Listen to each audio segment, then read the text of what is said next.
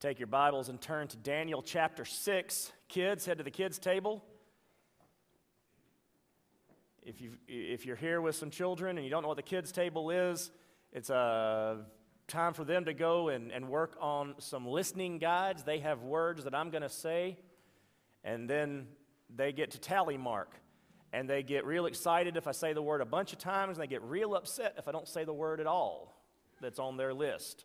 I learned that, but that makes sure they're listening, doesn't it? So, maybe I need to give some y'all listening guides, give y'all some words to listen for. We'll see about that. Daniel chapter 6, faithfully predictable, which is r- really redundant, right? I, I wanted to make the title like faithfully redundantly predictable. And so I could be redundantly redundant, but I, I decided I'd just go with the two words instead of the three. Uh, I think it just gets to be a mouthful. But isn't that our God? Faithfully predictable. Now, the truth is, in, fact, God is not predictable. He's predictable in his promises, he's, he's unpredictable in how he plans to keep those promises. Uh, God is doing something new, right? Our, our Isaiah verse for Renew Week. Our, we, we, we know uh, He tells us to sing a new song to Him. He, there's, there's this newness every day with God. His mercies are new every morning. It's, it's something different, and yet it's the same. There's the, the beauty of our God and, and His sovereignty and who He is. And excuse me for just a second, I'm going to do this a lot this morning.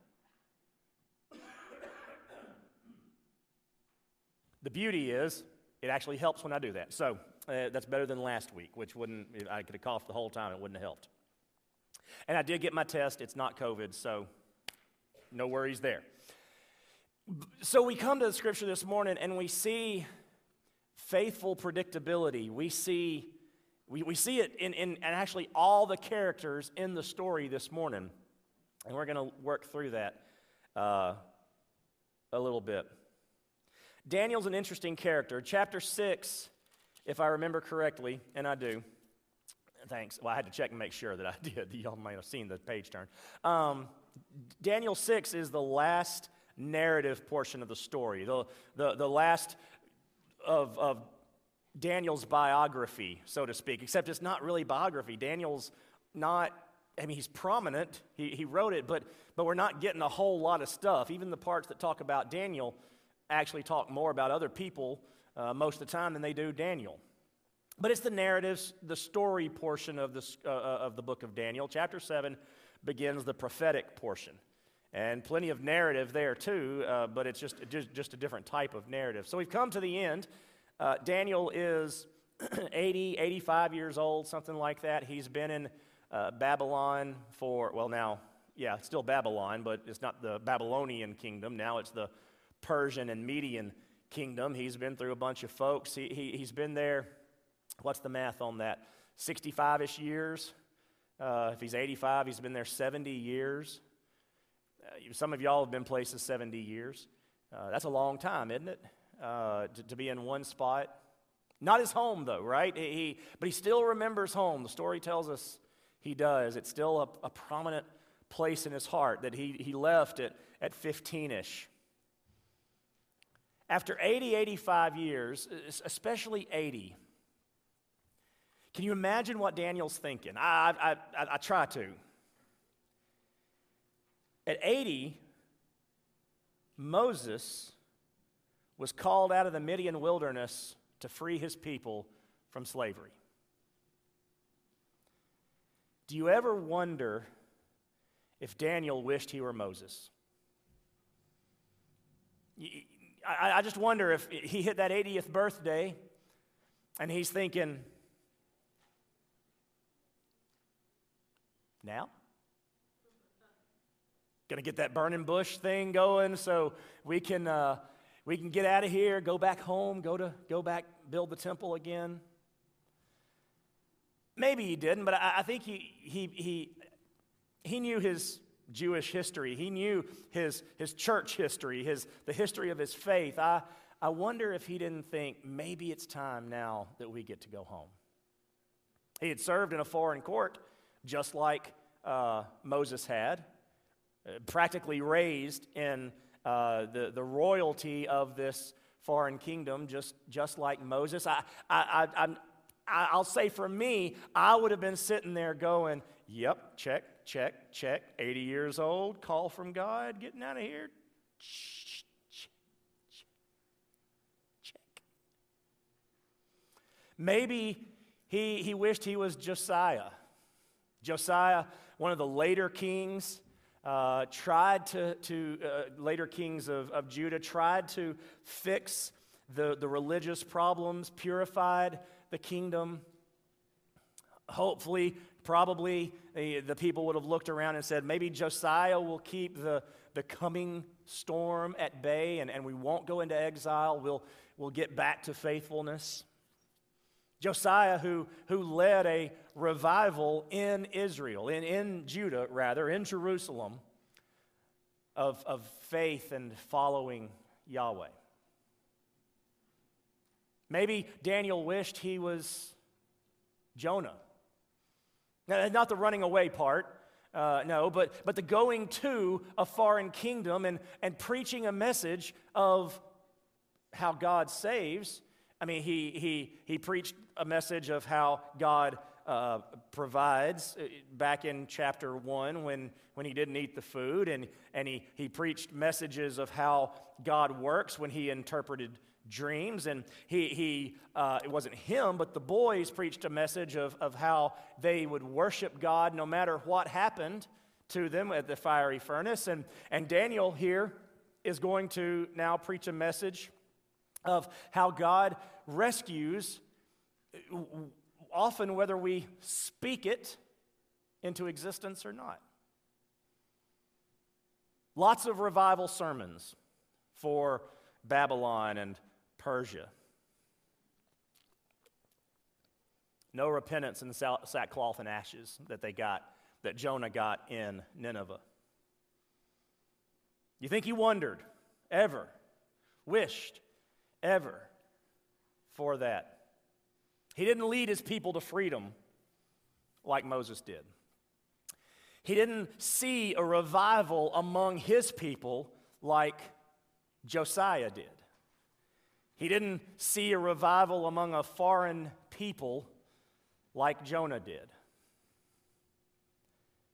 I mean, Daniel's claim to fame is really that he was faithfully predictable.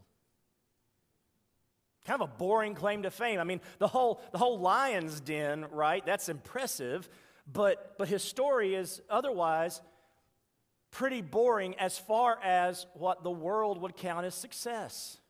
Eh, he interpreted some dreams. I mean, yeah, he, he, he went high in the kingdom. He influenced kings greatly, right? But he worked for the enemy. Now, if you don't think that matters, then tell somebody that a Christian is going to work for the president that they didn't vote for and see what they say. It makes a difference. Who you are working for in some circles. So big deal that he influenced kings. He got a couple of kings to say, Wow, God is great. Nothing else. Cool escape from lions, but otherwise boring. I sometimes think God might be calling us to be more boring. Not that He doesn't want us to do great things, not that we don't have great things to do, but I think God is calling us to be faithfully predictable. That's the Christian walk in most circumstances, is just faithful predictability. Doing the same thing over and over again, uh, actually hopefully getting better at doing those same things over and over again. Daniel's whole story, his whole shtick, is being faithfully predictable, and it is a wonderful story and a call to believers today. Now, we're not going to read all of chapter 6 out loud uh, this morning, but we're going to look at all of chapter 6. And we're going to actually see three areas of faithful predictability. It's going to be in the, uh, actually, four rather. In the day to day, faithful predictability, or faithfully predictable in the day to day, faithfully predictable in the world's reaction, faithfully predictable in the persecution of believers, and faithfully predictable in God's response. First of all, faithfully predictable in the day to day. We see it at the very beginning.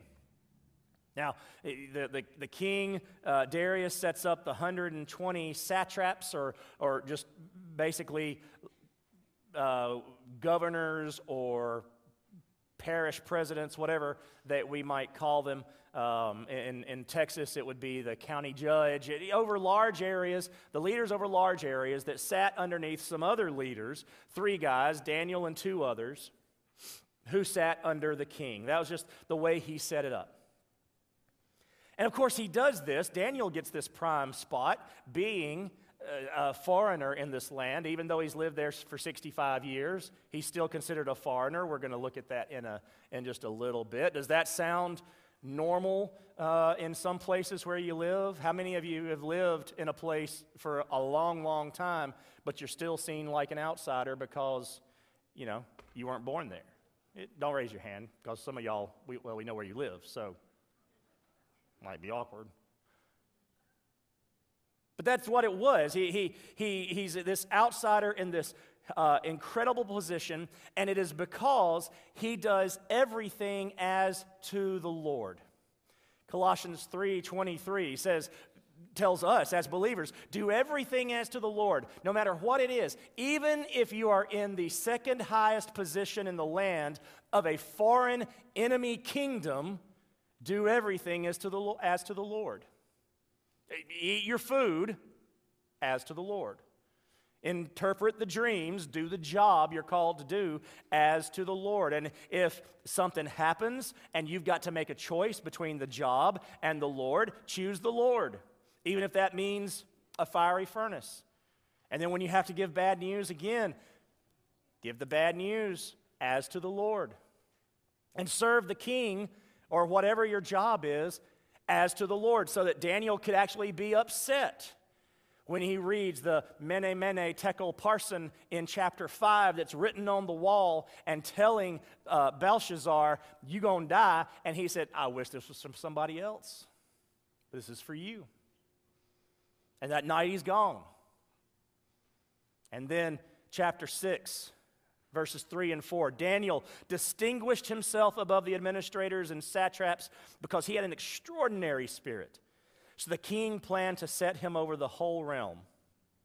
The administrators and satraps, therefore, kept trying to find a charge against Daniel regarding the kingdom, but they could find no charge or corruption, for he was trustworthy, and no negligence or corruption was found in him. Everything was done as to the Lord. As a matter of fact, this is really the, the first miracle in this chapter. The three miracles in this chapter. We, we kind of brush over the first two, but the, the first one is this that he served the Lord in the enemy's court. He served faithfully. He could serve both his king and the king of kings faithfully. And he was not negligent, he was neither negligent to the king of kings nor to his king have mercy. In an administration that they didn't vote for? Yeah, because he served the Lord first. Everything was to the Lord. In the day to day life, he had a great reputation. Verse 5, and this is kind of a backhanded compliment but nonetheless, it is a compliment to his reputation. Then these men said, We will never find any charge against this Daniel unless we find something against him concerning the law of his God. Everybody knew that you could not find some dirt on Daniel. You can try because they were, they had been trying for quite some time, but you couldn't do it. Daniel, because he did everything as to the Lord, he had a reputation that you just couldn't find any negligence on his part. You couldn't find the problems that would have gotten him in trouble. And so, because of this reputation, these people knew we got to find something about his faith. That's the only problem we're going to be able to find with him. Not anything that he does in his faith wrong, but we've got to pit his faith against the king. I don't want to get ahead of myself, though. We'll get there in just a second.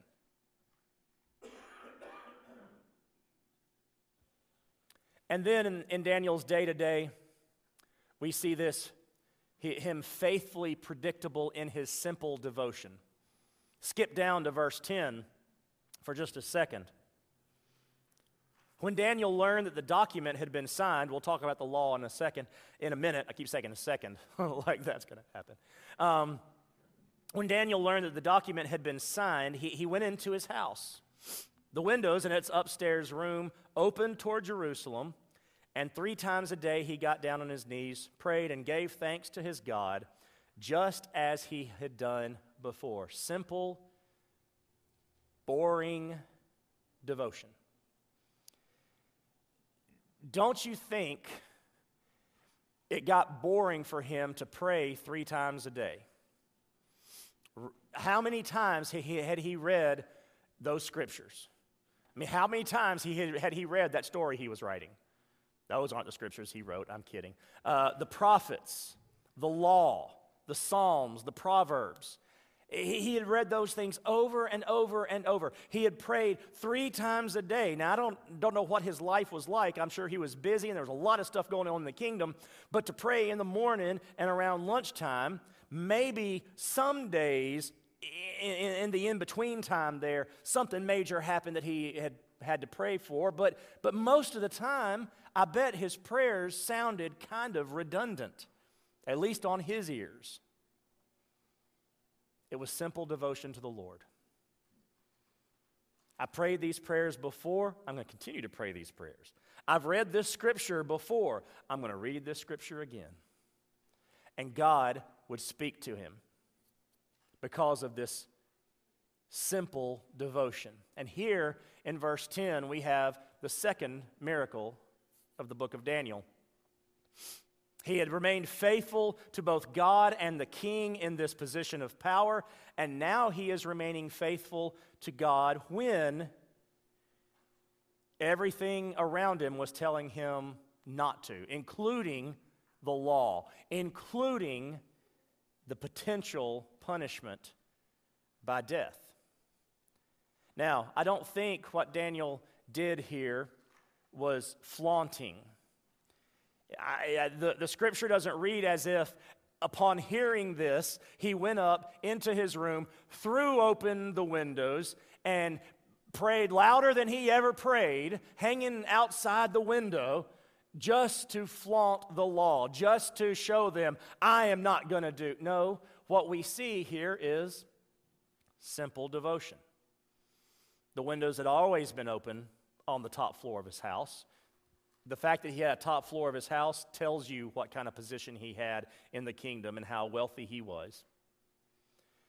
The windows were always open in the top floor of his house. He always went home morning, afternoon, and evening and prayed. So much so, right, that the guys knew, these satraps, these leaders, they knew, hey, if we pass this law, we'll get him. So this was no big news to anybody. It wasn't news to Darius, I guarantee you. Daniel was simply devoted. He didn't flaunt it, he also didn't hide it. Not going to act like I'm, I'm not disobeying this law, close the windows suddenly, they can't see me. I'm going to do what I've always done. I, am going to be simply devoted to my Lord. I'm going to be faithfully predictable. And he just went home and did what he did. Let the chips fall where they may. Faithfully predictable in the day to day. Of course, it was faithfully predictable in the world's reaction, too. It's a lesson for us. Uh, the world will respond to us in similar ways. Uh, typically, as was expected, there was this desire for the believer's failure in verses 6 through 8. The administrators, satraps, went together to the king and said to him, May King Darius live forever. Flatter, flatter, flatter. He's not going to. He's going to die one day, but whatever. All the administrators of the kingdom, the prefects, the satraps, advisors, and governors have agreed. That's a lie. Daniel didn't agree. It's already they're wrong. This, this is, y'all, this is typical church right here. All, everybody's saying that, no, it's just two or three people. That's all it was, two or three people, but they're the loudest ones. All the people are saying that you should pass this law, that, that the king should establish an ordinance and enforce an edict that for 30 days, anyone who petitions any god or man except you, the king, will be thrown into the lion's den. Therefore, your majesty, establish the edict and sign the document so that, as the law of the Medes and Persians, it is irrevocable and cannot be changed. They knew what they were doing. They, they desired for Daniel's failure. That, of course, that's the whole reason they set it up. Y'all, this is not a shock that the world will do things to trip believers, either just to cause them to fall for the fun of it or to cause actual pain, harm, and suffering. Nobody roots for believers to win. Nobody roots for uh, believers, for followers of Jesus today to be right because if we are right about Jesus, they're wrong about Jesus. I almost always root for the person that I think is wrong to actually be wrong. That way, I still get to be right, especially if we're talking about matters of life and death and eternity. I want them to be wrong because I believe I'm right. And of course, when we fail, when we don't live up to the standard that we have been preaching, that we have been telling people they need to live by, when we fail, they have an excuse to point, to mock, to deny, to, to disbelieve, to enforce a, an unjust law. The world, it's faithfully predictable that they want us to fail. Darius's pride was faithfully predictable too. Verse 9 So King Darius signed the written, written edict. Did their flattery work? Probably some, yeah. Eh, eh, eh, king, you live forever. You are, you are, you're, you're wonderful. Yeah, I mean, wouldn't it be great, King, if for 30 days nobody prayed to anybody but you? Nobody asked anything of anyone in the entire kingdom and the heavens but you? That'd be pretty cool. We, we don't, he, he doesn't respond in our text in any way other than he signed the edict. Maybe, maybe it wasn't pride. Maybe I'm, I'm being unfair to him. Maybe it was just there were a lot of laws to pass that day, and they came in uh, in the midst of having to, you know, take over another uh, uh, kingdom somewhere and having to raise taxes one more time. And, and they slipped this one in and said, Now, King, uh, we know you're busy, longing the king forever. Wouldn't it be, hey, I, we got an idea. Why don't you, we all agree. Why don't you do this? Oh, whatever. Go away. Eh, I don't think so. I think pride got in the way, and pride caused him not to think about how it would affect other people. Because the truth is, in the world, even the world that, that, that is friends with believers or supports believers, it, it really doesn't take much to turn those friends and supporters against believers. And now, uh, yes, there are exceptions to that. Uh, that I, absolutely, uh, that we, we have example after example in history of that sort of thing. I, I get that. But, but the truth is, I don't think Darius, I'm certain Darius, didn't think through this edict. He didn't think through, this is nice, I like it, makes me feel good, But how does this affect other people? Especially people who don't follow our guides. Hmm, I, ooh, Daniel, how's this going to affect Daniel? He didn't think about that. He was thinking about himself. So even if we give the, the best of the benefits of the doubt, for the most part, the, the, the, the health and well being of believers isn't the first thing that's on the mind of the world. It was faithfully predictable that the men would scheme something like this. And in verses 11 and 12, we see their, their, their plot come to fruition. Then these men went as a group. We've already read verse 10. Daniel did what he always did. Uh, verse 11 Then these men went as a group and found Daniel petitioning and imploring his God. Look how verse 10 describes it. I think this is important. Three times a day he got down on his knees, praised, and gave thanks. Now, prayed and, and gave thanks, those are those aren't emotionally charged words. Prayed and gave thanks. That's, that's, that's almost, I mean, it's almost like the blessing, right? It's, it's almost, he did it three times a day. Did he eat three meals a day? Was this just the blessing? I mean, he, he went up in his room. I, I realized that. But it, it sounds so simple prayed and gave thanks. But when we get to verse 11, it's described as they went and told the king that they had found him petitioning and imploring.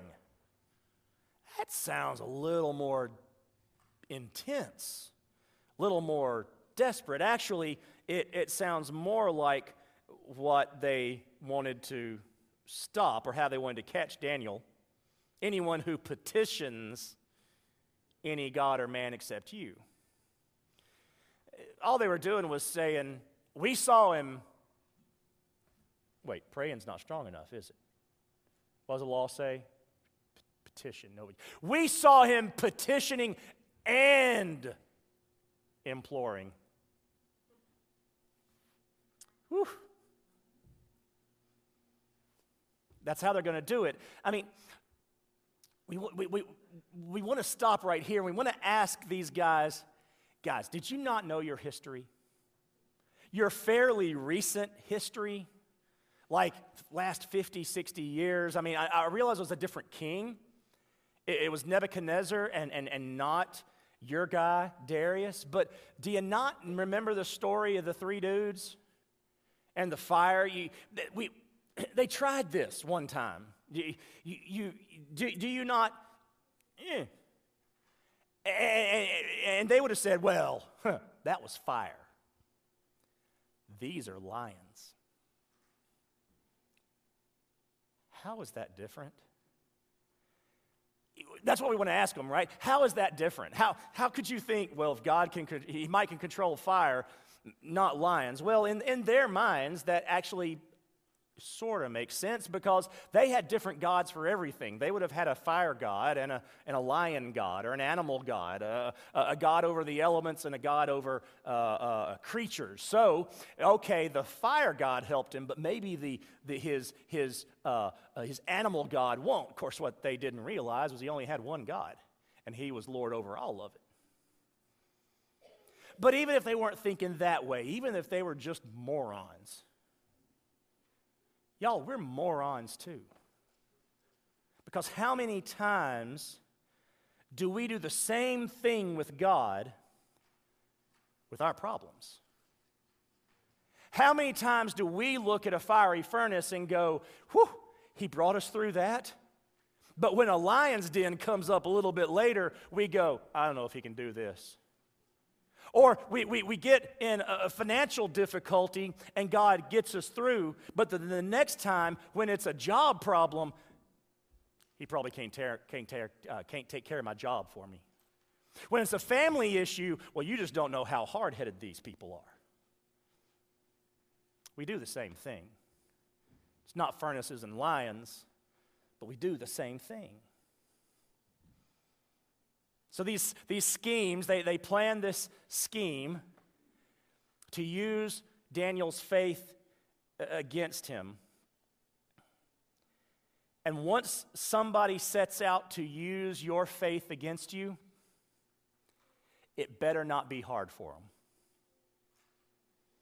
There's a big challenge for you today. If somebody sets out to use your faith against you, to trap you because of your faith, it better be easy. They better be able to point to all the things. They knew how they were going to trap Daniel. They knew he prayed three times a day sitting up in his attic, his nice furnished attic. Not an old, creepy, nasty attic, a, a, a, nice, furnished attic with windows that he opened. He, they knew, they'd seen him do it over and over, probably for mm, 65 years.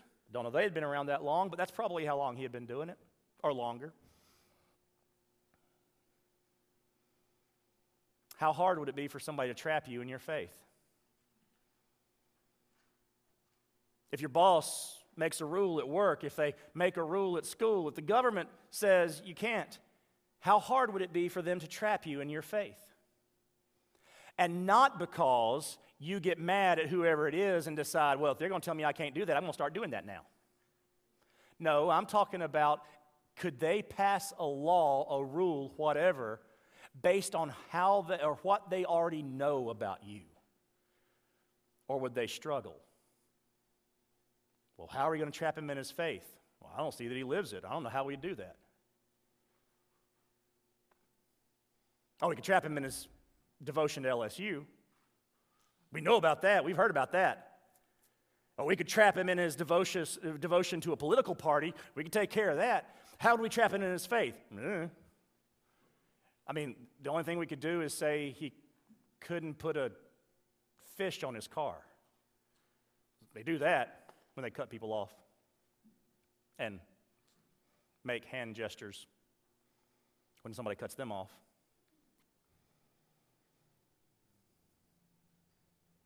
The scheme's predictable, and they're going to use it against you. Can they? Are you faithfully predictable enough that when the world makes a faithfully predictable decision to come after your faith, can they trap you? We also see some faithful predictability in verse 13, the, the use of racism. Then they replied to the king, Daniel, one of the Judean exiles, has ignored you. The king. And the edict you signed, for he prays three times a day, petitions and implores three times a day. This Judean exile, Etta pointed out in Connect Group this morning, yeah, that's all Daniel was, right? He was just a Judean exile. Some random guy out who lived in the fields. So, no, this is the second most powerful guy in the nation. And they refer to him as Judean exile. He hadn't been in Judah for 65 years, and he's still just the Judean exile. The world may not use racism against you honestly, especially in our country. The, the truth is, though, that anything will be used to discredit you or create doubt. It won't have to be about your faith. It will probably be tangential to your faith, but it will be something that you're going, what does that have to do with anything? Doesn't matter. They'll use it against you because it just creates doubt. It just creates one more level of, uh, one more opportunity. They see it as one more chink in your armor. And so that's what the world does. And then finally, what was so faithfully predictable in, in, the world's response is verses 14 through 16 and verse 18 Darius's regret. Y'all remember I should have had the V8 commercials? If you're like under 35, you probably don't. That's Darius when they come to him. And the way they say it in verses 14 through 16, as soon as the king heard this, he was very displeased. They tell him about it, and he's displeased because he realizes, oh, I messed up. I shouldn't have been a moron. I shouldn't have been so prideful. And it's nice that he thought that because look how it goes on in uh, verse uh, 14. He set his mind on rescuing Daniel and made every effort until sundown to deliver him. He was trying to find every trick in the book, but he couldn't revoke the law. Again, Etta and Connect Group uh, mentioned uh, the same thing happened with Esther and Xerxes or Artaxerxes, I'm still not sure which it is now. Eh, when you asked me, I, I, couldn't remember, but you'll look now and, and tell me in about a minute and a half. Um, he passes the law that all the Jews are going to be exterminated on a certain day. And he couldn't unpass the law. But after Esther tells him, oh, by the way, when that happens, your queen gets killed, he doesn't revoke the law. That's Artaxerxes, yeah uh, he doesn't revoke the law. He says, okay, we're going to make a new law. The Jews can fight back. Oh, that that's a, puts a new shine on it, don't it? They get to, they get to fight back and, and they win. There's nothing Darius can do to fix the law. He can't revoke it, and there's no law that he can create to help Daniel. He realizes his mess in verse, uh, verse 14. At 15, the, then these men went together to the king and said to him, You know, it's the law, the Medes and Persians. You're a Mede or a Persian, right, Darius? Oh, you are, that's right. So it's a law for you that no edict or ordinance of the king can be changed. So the king gave the order, verse 16. So the king gave the order, and they brought Daniel and threw him into the lion's den. The king said to Daniel, May your God, whom you continually serve, rescue you. And then on over into uh, to verse 18. Then the king went to his palace and spent the night fasting. No diversions were brought to him, and he could not sleep. It's great that he felt bad. It really is. I mean, that's, that's a testament to who Daniel was in his life. The, the phrases he uses here, uh, uh, you know, may your God save you, and he stays up all night worrying about it. Th- these are uh, obvious signs that, that Darius held Daniel in high esteem and Daniel's God in high esteem. Daniel knew the, I mean, uh, Darius knew the stories. Darius knew about the fire and the boys but he was still worried. It is, it's, it's predictable that, that when a worldly friend, for whatever reason, makes a decision that harms us based on our faith, that that worldly friend will feel bad. And oftentimes, many times, try to fix what happened, but it will often be too late. Now, I wish I could say that this world's reaction, this, this faithfully predictable reaction of the world, only happens in the world toward believers. But a, a quick read of the New Testament and a quick read of life in general says it happens in the church too. I mean, I began this section with it sounds a lot like what happens in church sometimes. Everybody's saying, when it was just a handful. This is life. Even believers will turn on believers and, and, and bring up things, bring up things about their faith. Well, you realize that so and so uses the Bible to defend the fact that he didn't vote for who I think he should vote for. Hmm and in myriad other ways where, where this will happen in the church and in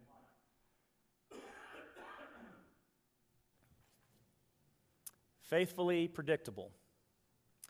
As believers, we can't stop. It's also faithfully predictable in the per- persecution of believers. Verse 17 shows us that persecution is inevitable. Darius has tried all these things. He's, he's, he's, he's racked his brain to figure out a way to stop it. And he knows that in the end, may your God, verse 16, whom you continually serve, rescue you. It is in God's hands at this point. So, verse 17, a stone was brought and placed over the mouth of the den. the king sealed it with his own signet ring and with the signet rings of his nobles, so that nothing in regard to Daniel could be changed. They couldn't bring food and throw it down to the lions, so they didn't eat Daniel. They couldn't do anything. There was nothing that could stop this at this point. The, the persecution of Daniel, the, the death of Daniel in their minds, was inevitable. Persecution of believers is inevitable. It's not a matter of if, it's just a matter of when. John 15, and if you want to jot these down to look at them later, you can. They're, they're not going to be on the screen. John 15, 19 through 20. The world hates you, Jesus said. They will persecute you. Matthew 5:10, the tail end of the Beatitudes. Blessed are you when they persecute you. Mark 10:30. Persecutions come with eternal life. Like it's a package deal. If you get eternal life, but wait, there's more persecution. You get eternal life, and they might kill you for it. No extra shipping or handling. Just comes right along in the package. Galatians 4:29 You'll be persecuted because of the Holy Spirit. How many believers have the Holy Spirit? Answer all of them. Okay?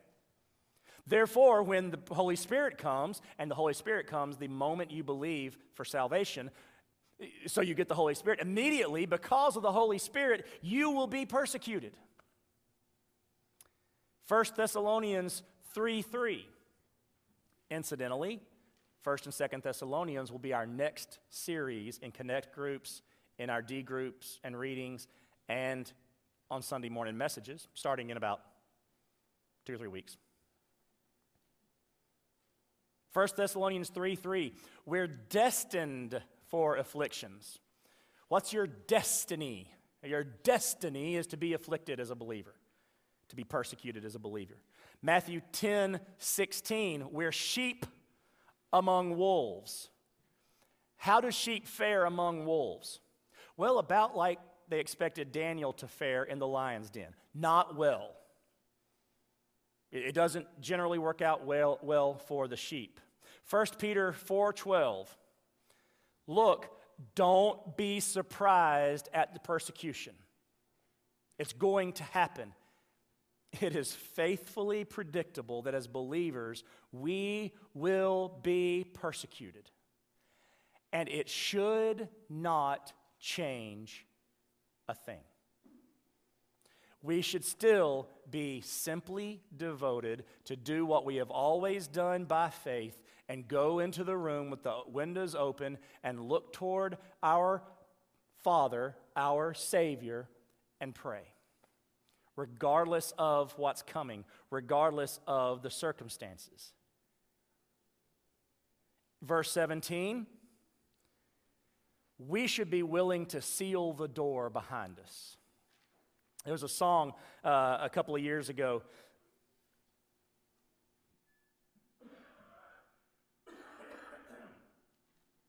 By um, for King and Country called "Burn the Ships."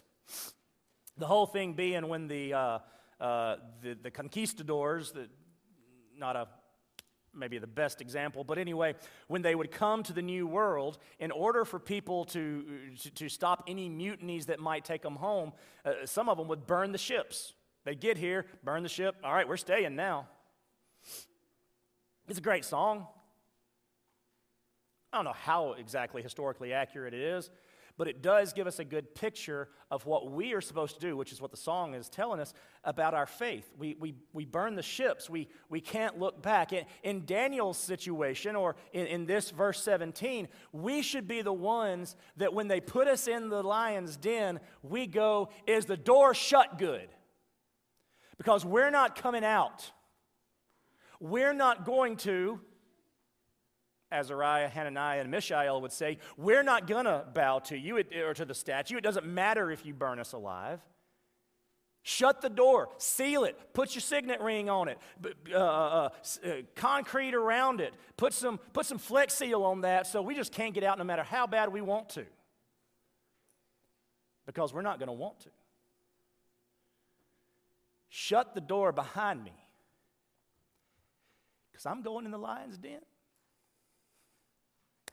Because I'm not going to give up my faith for whatever you say I need to do. Because we see, a, eh, we see things that are, are faithfully predictable in God's response. Daniel knew. Daniel was fine with it. We see faithful predictability in God's care, verses 19 through 22. At the first light of dawn, the king got up, hurried to the lion's den. When he reached the den, he cried out in anguish to Daniel, Daniel, servant of the living God, the king said, Has your God, whom you continually serve, been able to rescue you from the lions? Yep.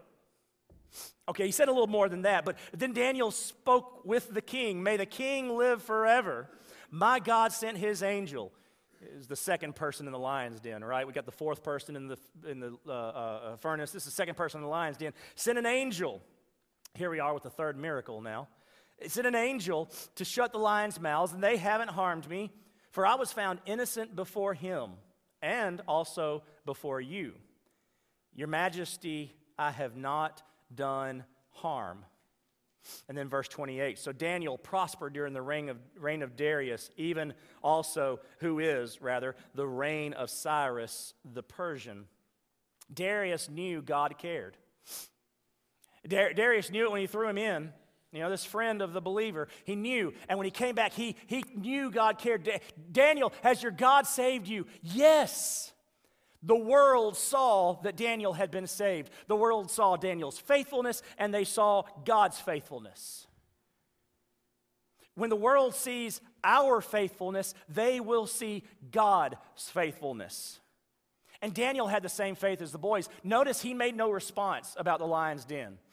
There, there was a, the, the boys were given an opportunity. If you bow down, you don't go in. Daniel was never given the opportunity. The, the law had been broken. So he had no response, but I guarantee you, he went in with the same philosophy. My God can save me. But if they eat me, still not going to bow down. Seal up that door. I'm going in. We, we see faithful predictability in God's judgment, verses 23 and 24. The king was overjoyed and gave orders to take Daniel out of the den. When Daniel was brought up from the den, they're having this conversation while Daniel's still down there with the lions. You realize that, right? They're just now bringing him up. When he was brought up from the den, he was found to be unharmed, for he had trusted in his God. The king then gave the command, and those men who had maliciously accused Daniel were brought and thrown into the lion's den, they, their children, and their wives. They had not reached the bottom of the den before the lions overpowered them and crushed all their bones. God's judgment is predictably faithful. Eventually, God takes care of our persecutors. Eventually, God takes care of those who are coming after us. We may never see it, and that's okay. It ain't our business. And you know what sometimes happens to our persecutors? Sometimes they find salvation. So Jesus took care of our persecutors. But we don't like that. Mm-mm. But that's what our faithfulness is supposed to do. It's supposed to change people's hearts. Not that we can change people's hearts. They should see our faithfulness and then want to serve the God who was faithful to us as we were faithful to him. Faithfully predictable in God's exaltation, verses 25 through 27. King Darius wrote to those of every people, nation, and language who live on the whole earth May your prosperity abound. Y'all doing good, but here, it's got something for you. Verse 26 I issue a decree that in all my royal dominion people must tremble in fear before the God of Daniel, for he is the living God, and he endures forever. His kingdom will never be destroyed, and his dominion has no end. He rescues and delivers. He performs signs and wonders in the heavens and on the earth, for he has rescued Daniel from the power of the lions. God used a pagan king to spread his glory. God used a pagan king to spread his glory. God can use anybody to spread his glory. God's sovereign, that person's in charge. God then can use him however he wants to use him. It doesn't matter who it is. It doesn't matter whether you wanted Babylon to take over Israel or, and Judah or not, but God's still going to use him to bring himself glory. God gets the glory no matter who says it. God gets the glory no matter who's doing it. And what is predictably faithful or faithfully predictable, it's interchangeable. Is God's saving work. Maybe Darius was saved that day. Maybe he lived out the rest of his life as a follower of Yahweh. This is, this is pretty good testimony. This is, this is better testimony than Nebuchadnezzar's, better testimony than Belshazzar's. Maybe it wasn't. Maybe he didn't, rather. But it doesn't matter. God's saving work is the same. See, those verses I read to you about persecution uh, a few minutes ago, John and Matthew, Mark, Galatians, all those, those verses about persecution also speak of our witness during that persecution. Our witness during our persecution is what will help, often, lead people to Christ. It goes all the way back to the cross, doesn't it? With the soldier standing there after Jesus breathed his last, saying, Truly, this was a son of the gods or a, a, son of a God or the son of the God. He, he didn't know how to put it in all the right words, but he knew criminals don't die this way. This was something different. See, if we lift up Christ, he will draw people to himself. If we lift up Christ in our persecution, he will draw people to himself. If we lift up Christ in our persecution, he will draw our persecutors to himself. And sometimes, in order to be lifted up, or in order to lift up Christ, all we have to do is continue our faithfully predictable walk with Him. It may lead to a lion's den, but it's just us being devoted to the Lord and being obedient. It requires obedience to experience salvation. It requires us to be obedient to God's word. Now, we're not saved because we're obedient. That's a works salvation, and it doesn't work that way. You, you can't be obedient enough to be saved. But Scripture tells us in Romans 6 23 that the wages of sin is death. That means if I'm a sinner, and I am, and if you're a sinner, you are, and if everybody's a sinner, uh, they are, then there is a wage that has to be paid. There's an expectation because of our sinfulness that we will die. Not just physically, where we turn to dust and all that, but I'm talking about spiritually, where we are separated from God for eternity. That's the wages of that sin. Bible is clear about that. It will happen no matter what we think, how good we think we can talk or sell or, or, or get out of it when we get there. We'll swindle old Peter at the gate. No, you're not. The wages of sin is death. But the gift of God is not obedience. The gift of God is not a list of requirements, the gift of God is eternal life. You have been given, been offered the gift. You deserve this. Wages of sin is death. But instead, you have been gifted with eternal life. There it is. You can have it. it it's, it's made for you, it is yours to take. But the obedience part then is what comes next. That gift, that eternal life, is in Jesus Christ our Lord. And the Gospel of John is the clearest book on what it means to accept that, to believe, to trust Jesus Christ for your salvation. You don't just get it. It's not just a, you know, it's not Mardi Gras beads. Everybody gets. It is a single gift that you must receive by faith in Jesus Christ. And when you do, you will be saved. And when you do, you will be persecuted. I'm not a good salesman. But when you follow Christ, you get our faithfully predictable God who will never leave you or forsake you. He will hold you fast. You're going to die anyway. Most of us are going to die somewhat painfully. None of us are going to live forever, and we're all going to face judgment.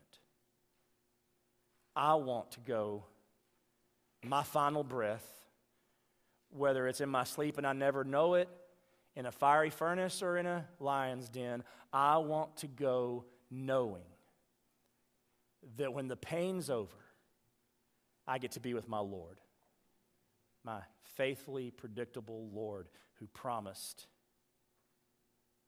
that He'd never leave me for all of eternity. Let's pray. Father, thank you. You hold us, you keep us. Your salvation secures us, the Holy Spirit seals us,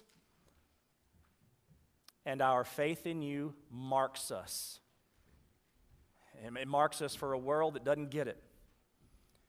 But by our faithfulness to you, we get to show the world I, I, I, know you don't get it, but you can have it. God, may we be faithfully predictable in our walk with you.